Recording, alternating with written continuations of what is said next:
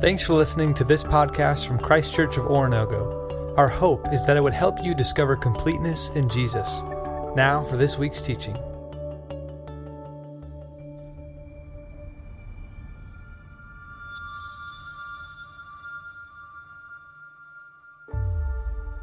But when the Pharisees heard this, they said, It is only by Beelzebul, the prince of demons, that this fellow drives out demons. Jesus knew their thoughts and said to them, Every kingdom divided against itself will be ruined, and every city or household divided against itself will not stand. If Satan drives out Satan, he is divided against himself. How then can his kingdom stand? And if I drive out demons by Beelzebul, by whom do your people drive them out? So then they will be your judges. But if it is by the Spirit of God that I drive out demons, then the kingdom of God has come upon you. Or again, how can anyone enter a strong man's house and carry off his possessions unless he first ties up the strong man? Then he can plunder his house. Whoever is not with me is against me, and whoever does not gather with me scatters. And so I tell you, every kind of sin and slander can be forgiven, but blasphemy against the Spirit will not be forgiven. Anyone who speaks a word against the Son of Man will be forgiven, but anyone who speaks against the Holy Spirit will not be forgiven either in this age or in the age to come. Make a tree good, and its fruit will be good, or make a tree bad, and its fruit will be bad. For a tree is recognized by its fruit. You brood of vipers, how can you who are evil say anything good? For the mouth speaks what the heart is full of. A good man brings good things out of the good stored up in him, and an evil man brings evil things out of the evil stored up in him. But I tell you that everyone will have to give account on the day of judgment for every empty word they have spoken. For by your words you will be acquitted, and by your words you will be condemned. Then some of the Pharisees and teachers of the law said to him, Teacher, we want to see a sign from you. He answered, A wicked and adulterous generation asks for a sign, but none will be given to it except the sign of the prophet Jonah. For as Jonah was three days and three nights in the belly of a huge fish, so the Son of Man will be three days and three nights in the heart of the earth. The men of Nineveh will stand up at the judgment with this generation and condemn it. For they repented at the preaching of Jonah, and now something greater than Jonah is here. The queen of the south will rise at the judgment with this generation and condemn it. For she came from the ends of the earth to listen to Solomon's wisdom, and now something greater than Solomon is here. When an impure spirit comes out of a person, it goes through arid places seeking rest and does not find it. Then it says, I will return to the house I left. When it arrives, it finds the house unoccupied, swept clean, and put in order.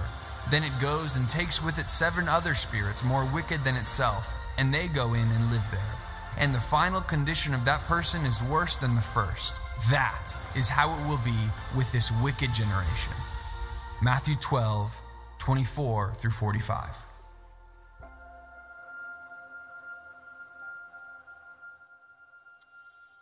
I wish you could all be up here where I am watching you watch that video. There are parts like, yeah, yeah, oh no, oh my, really? Brood of vipers? So it's fun to watch you respond. Let's have this text open because we're going to be walking through this powerful passage. If you are with us for the first time uh, during this Matthew series, let me tell you where we're going and why we're studying Matthew. First of all, it's the inspired word of God, and it reveals to us Jesus. And the thing that we're calling this series Kingdom Come is because we're realizing that we're learning about the King and the kingdom. There are passages that tell us about Jesus, and by learning about Jesus, we learn about his kingdom. There are passages that we're going to encounter that tell us about the kingdom of God, and by that, we learn about the king. They're, they're inseparable. It's important that we never disconnect them because Jesus came with a purpose to reveal himself and his Father to us and to reveal the kingdom by which we're invited. So let me catch you up quick on a few weeks that you missed. In chapter one, we learned that he's the promised Messiah, that Jesus was no accident. He comes from the tribe of David. When David was promised that there would be a king that would come from him that would eternally reign, Jesus was the answer. Chapter two, he's the great deliverer that takes us out of enslavement to sin. Chapter three, he's the authoritative judge who will judge the hearts of every man and woman, and he will do it accurately, and he will do it with grace and mercy. He's the obedient son, chapter 4, tempted by all the temptations of sin, yet not giving in and keeping his heart focused on God's desires foremost. In chapters 5, 6, and 7, he's the authoritative teacher, and healer.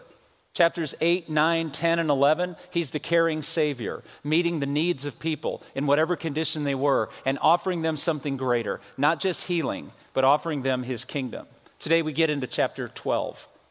And as we're going through this, not covering every chapter, but seeing the themes that Matthew gives us that tells us about the king and the kingdom, today we're going to learn that Jesus is the power of God. He himself is the power of God displayed. And the more we learn about Jesus, the more we know God. The more we know God, the more we love Jesus. And we can see this all coming together. We'll begin in verse 22. And in one of those provocative passages of Scripture, as you just heard. Then they brought him a demon possessed man who was blind and mute. And Jesus healed him so he could both talk and see. All the people were astonished, and they said, Could this be the son of David? But when the Pharisees heard this, they said, This is only Beelzebul, the prince of demons, that this fellow drives out demons. Interesting. See, this healing caused the crowd to act. Now remember, the crowd was uneducated, common folk, blue collar people. They trusted the Pharisees and the religious leaders to teach them. Literacy would have been 50 50, maybe, whether they could read or even had access to scriptures outside of the synagogue. They were totally reliant on these educated teachers, the, the elite, if you will, to instruct them. And they see Jesus take this demon possessed man who could not see or speak. And when Jesus is done with him, the demon's gone. He can see and speak. And they deduce this on their own. They look at each other and go, eh, it's got to be the Messiah. We've heard what he's going to do. And everything they say the Messiah is going to do, this guy keeps doing. Is he the son of David? And the, the religious elite, the upper educated, they see this moment and they become furious. This is an outlandish accusation they make. They conclude that he can't be the Messiah because we don't want him to be. If he's the Messiah doing things this way, then he's not doing it our way. And if he's not doing it our way, then we don't want him.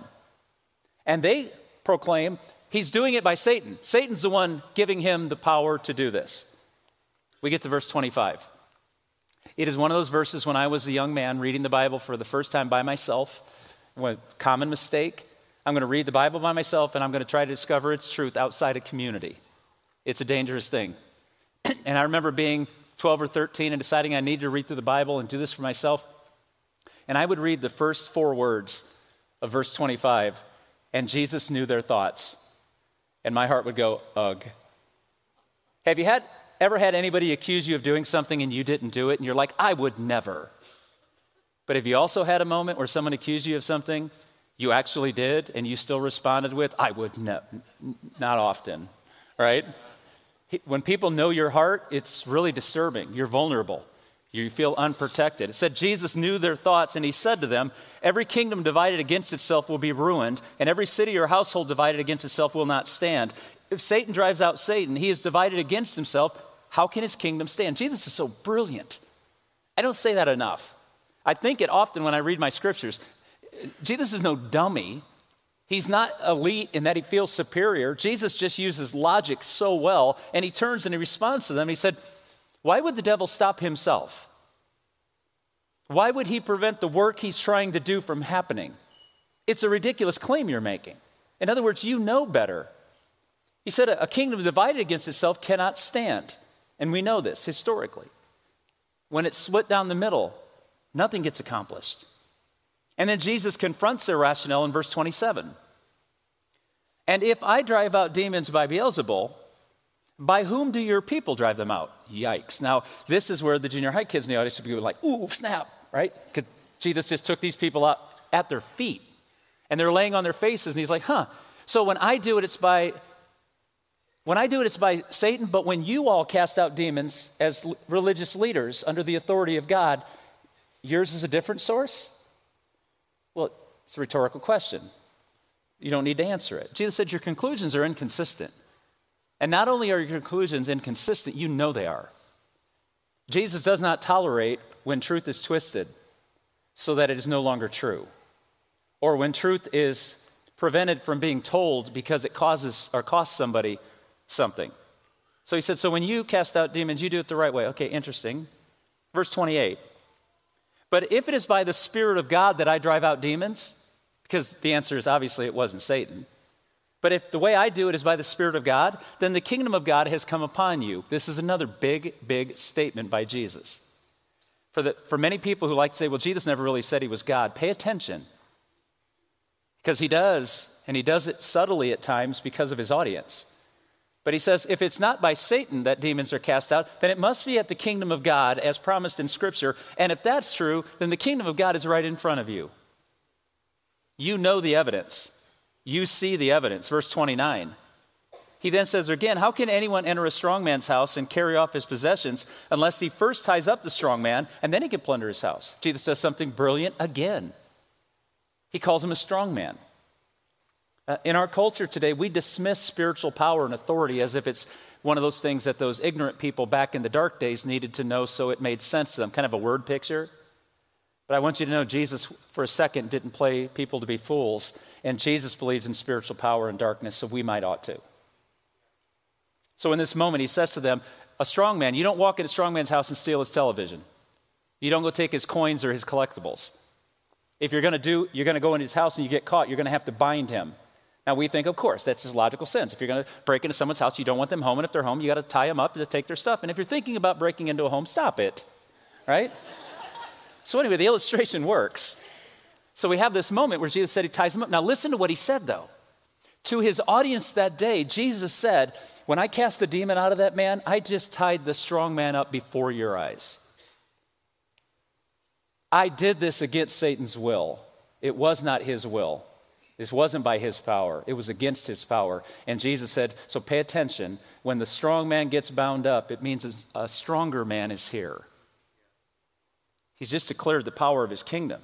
And if the signs of the Messiah are here, then the Messiah must be here. So basically, end of lecture, everyone go home. Then in verse 30, Jesus extends it. And this has been a reoccurring theme I've been introducing through this entire series. It's only because it was introduced to me and it was necessary for me to make this transition. Last week I told you that the majority of Matthew's teaching up to a certain point was about who Jesus is. Now, now, Matthew is entering in chapter 10 going forward that he begins to introduce because we know who Jesus is, it requires something of us. If you're living in a world that says, all I have to do is believe in Jesus, that's all that's required of me, I don't believe you've accurately understood Scripture. If Jesus is who he says he is, let's just put it this way if he is evil, we should oppose him with every fiber of our body. But if he's the Messiah, we should give him every piece of who we are. In other words, verse 30 Whoever is not with me is against me, and whoever does not gather with me scatters. If you've ever wondered if Jesus has drawn a line in the sand to say that faith is demonstrable, that faith is not a thought, faith is a response then you need to look at verse 30 of Matthew 12. Because Jesus was saying to these religious leaders, You are either propelling people out of my kingdom and keeping them from it, or you're inviting them in. There is no middle ground. And for many of us, if we're honest, I know I struggle with this, so I'm assuming you all do. Sorry if that is unfair, but I think it's human nature, and right, human nature is undefeated. Most of us want to play one side in the middle. We, I'll lean toward Jesus, but I also want to be like in the world, and I, and, and I want to do well, and I want to have friends, and I, I want to enjoy all these things as if you have to make these choices. The truth is, if we know who Jesus is, the Pharisees stood in the aisle deciding they didn't want to go that far with Jesus to call him the Messiah, and they certainly didn't like the crowd, the uneducated masses, calling him the Messiah. So they decided to step in and say, No, no, no, no, just wait this thing out. And Jesus said, You are either propelling people from my kingdom or you are calling them into my kingdom. Do not be mistaken, you have to choose. The same Spirit of God would say in the book of Revelation, I would rather you be hot or cold than lukewarm, because if you're lukewarm, I'm spitting you out of my mouth. Pretty graphic imagery. So if Jesus is evil and he's not who he says he is, you should oppose him with every fiber of your being. But if he is who he's revealed himself to be, you should love him and serve him with every fiber of your being for the rest of your life. Because Jesus is the power of God on display. But the power of God will not be ignored. Verse 31. But so I also tell you, every kind of sin and slander can be forgiven, but blasphemy against the Spirit will not be forgiven. Anyone who speaks a word against the Son of Man will be forgiven, but anyone who speaks against the Holy Spirit will not be forgiven, either in this age or in the age to come. Now, to understand any passage of Scripture, it does not serve us well to pull one scripture out of the Bible and make that some trophy that proves our point. That passage of scripture is understood in the complexity of all scripture. So if you believe something about God, but other passages refute that and tell you that that's not who God is, then your first understanding of that scripture is incorrect. We let the Bible teach us what the Bible means. So, when Jesus presents this vision that you have to be with me or against me, and that there are sins that can be forgiven and sins that will not be forgiven. We need to pause and go, is our understanding of this text consistent in Scripture? For instance, look at Exodus 34 6. The Lord, the Lord, the compassionate and gracious God, slow to anger, abounding in love and faithfulness, maintaining love to thousands, and forgiving wickedness, rebellion, and sin. Does that sound like your God? Because that sounds like my God. Does that sound like the God of Scripture? Absolutely. So, how can we have this God who's loving and kind and compassionate and he's patient with us and he understands that we're learning how to follow him and trust him and he allows our faith to. Remember, he says, if you have faith the size of a mustard seed, you can move mountains. He's not mocking them, he's saying, any faith will change your life, so go for it. Trust it, let it grow. And the beauty of all this, when we see through Scripture, we're understanding that the world needs to hear of the goodness of our God, but it also needs to hear the truth that, that because of His goodness, He deserves our worship. He deserves our trust. Dare I say, God has earned your loyalty. We withhold it. We choose to not see what He's doing and Jesus said, You need to understand there comes moments in life where you have to make a choice about your allegiance to God or your allegiance to the world, but do not be mistaken the implications of those choices. So God is kind and God is good and God is generous. God is patient, God is forgiving. And yet Jesus comes and says, But there are moments where the forgiveness of God may not be available to you. And this startles us especially in the American church where we believe that all I have to do is make a confession of Jesus at one point in my life, and that must mean that He owes me heaven. He owes us nothing. He invites us in when we're unworthy and broken. And what brings us into the kingdom is only the mercy and grace of God. It's not anything we're worthy of. So, in the midst of this, what kind of loyalty does that king deserve? Not a temporary or one time loyalty, but a daily loyalty. You see, these religious leaders knew what the Messiah was to be. Yes, they wanted him to be a military power that took out Rome and ended suppression. That wasn't a bad desire. And they believed that this is what it was going to be. And then God revealed Jesus to be a different kind of Messiah, yet nothing that God prophesied about him was untrue.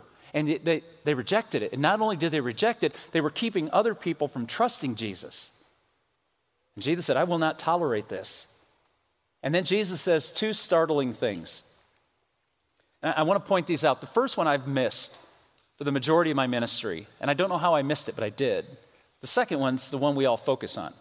But the first thing that I think is startling is that Jesus says blasphemy against him is forgivable.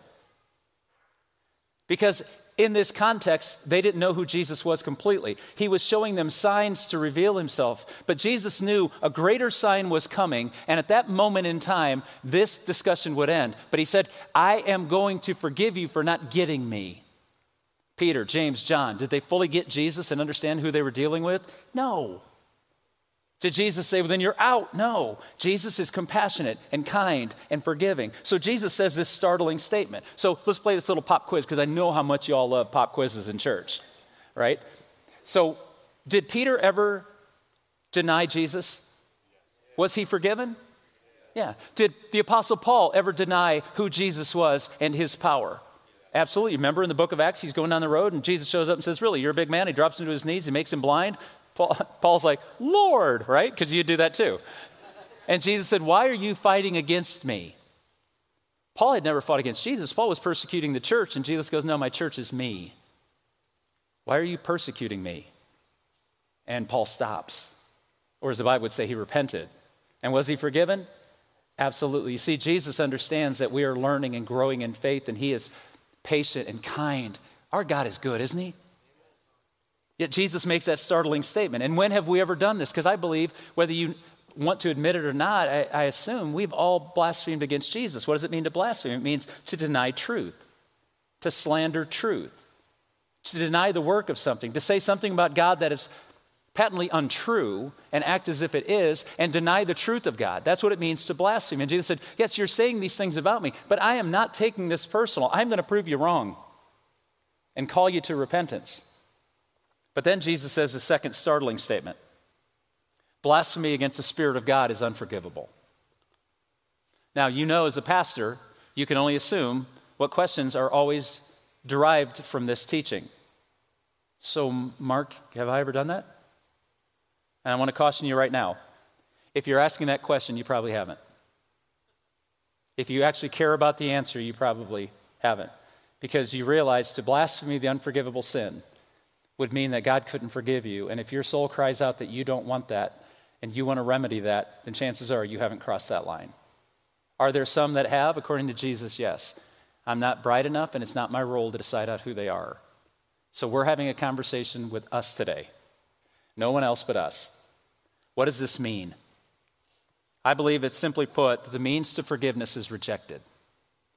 To blaspheme against the Holy Spirit is to deny the call of the Holy Spirit on your life to repent of your sins and return to the loving Father who awaits your return.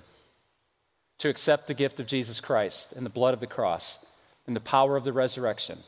To blaspheme against the Holy Spirit is to say you don't need it, and because you don't need it, you don't want it, and it's a refusal to surrender. It involves willful unbelief, it involves persistent rebellion, it's a denial of God's work. I tend to believe it's not a moment in time, it's a series of choices. To continually reject the truth that could set you free for your own method. So, if I can say it simply this way, the religious leaders of Jesus were not rejecting Jesus because of a lack of evidence. They were rejecting Jesus because of a lack of humility. I want to say that again. You know you're bordering on rejecting God when it's not for a lack of evidence.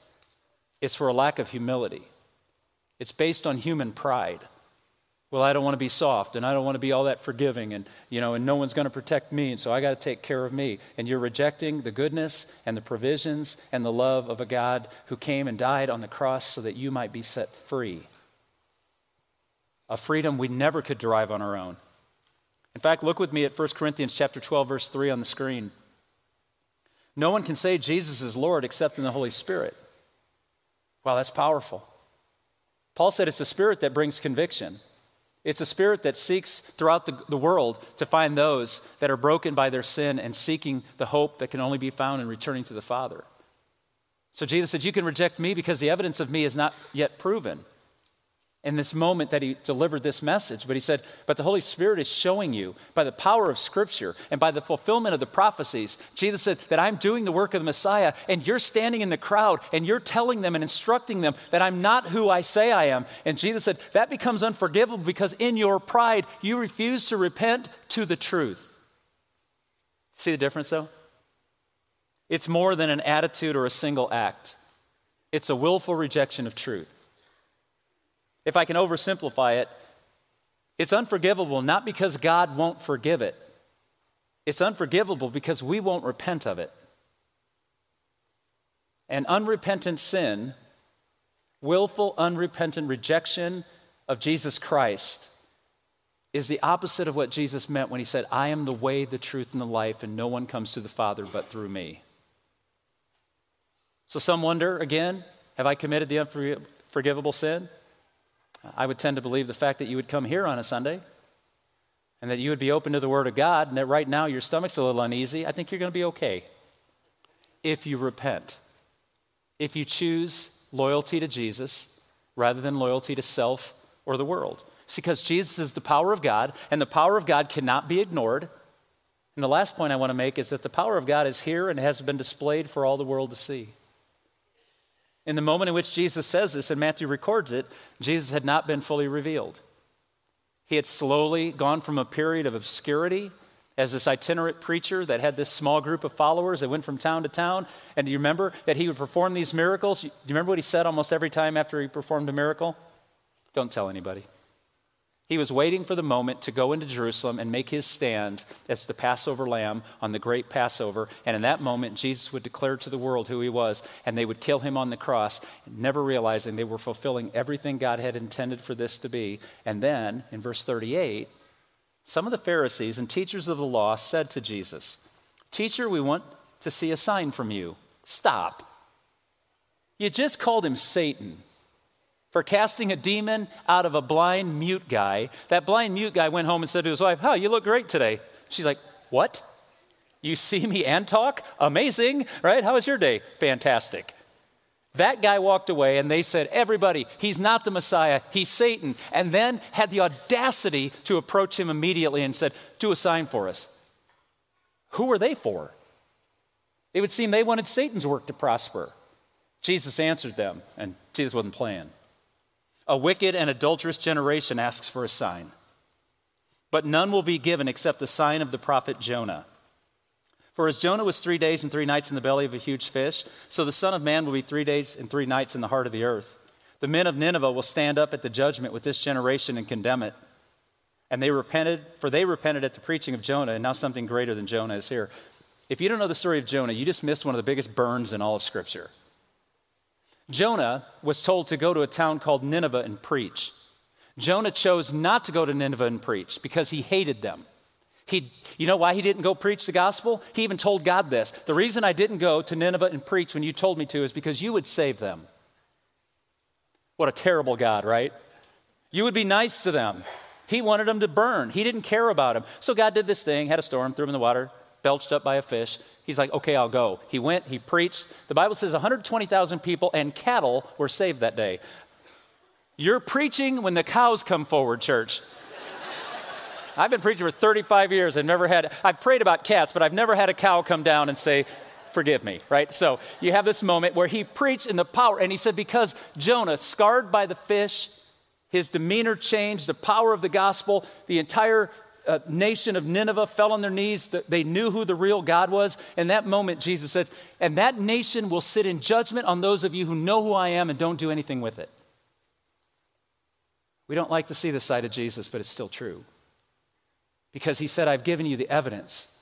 I've showed you what God is doing, and you're rejecting it. In fact, you're rejecting what you know to be true. That's blasphemy, is to deny the truth and say it's not true. And then he says, I'm going to show you a sign just like Jonah. And we all know what it is now, don't we? Crucified on the cross. Three days and three nights. You got to do your math a little strangely. Was it on a Thursday or was it on a Friday? Three days and three nights, Jesus says. He comes out of the tomb on a Sunday morning. We know that's the fact. He walks out and he says, Okay, now you need to know who I am because the evidence is all you need. I am resurrected from the dead, and you can be too if you place your loyalty in me we need to choose. See, the resurrection would convince their hardened hearts. It, this is the challenge that he's, he's offering all of us. So, what do we do with this? Jesus stood in a moment. He said, I'm calling you to choose. So, that's what we need to do for ourselves. Each one of us must make a decision in regards to Jesus. That seems so basic, but it's so uncommon. Oh, you know, you're here, so you're for Jesus. Being for Jesus doesn't change anything. We need to make a decision. We need to get out of the aisle and pick a seat. Are we under the teaching of Jesus, which means the lordship of Jesus compels us by his love to trust him? Or are we still in the world looking at Jesus saying, Great teacher? Remember this if Jesus is just a great teacher, he claimed to be God, he's a psychopath. Or he's God. And if he's God, he deserves our loyalty, not out of fear of punishment, but out of the goodness of a king who invites us into his kingdom. And the gates of the kingdom are open, which means not only are we allowed to go in, but you and I are allowed to go out and into the world inviting others to join us in. We must make a decision about Jesus. You, some of you said, I already have, preacher. Good, make it again today. It's not a one time decision. It's an everyday decision. We awaken every day with this choice. As for me and my house, we're going to serve the Lord, or we wake up and say, Today's about me. And here's the beauty of it when you make your life about Jesus, you'll find out what real living is all about. And many of the things you fear losing, you'll never miss because Jesus is more than enough. And each one of us must make a decision in regard to sin.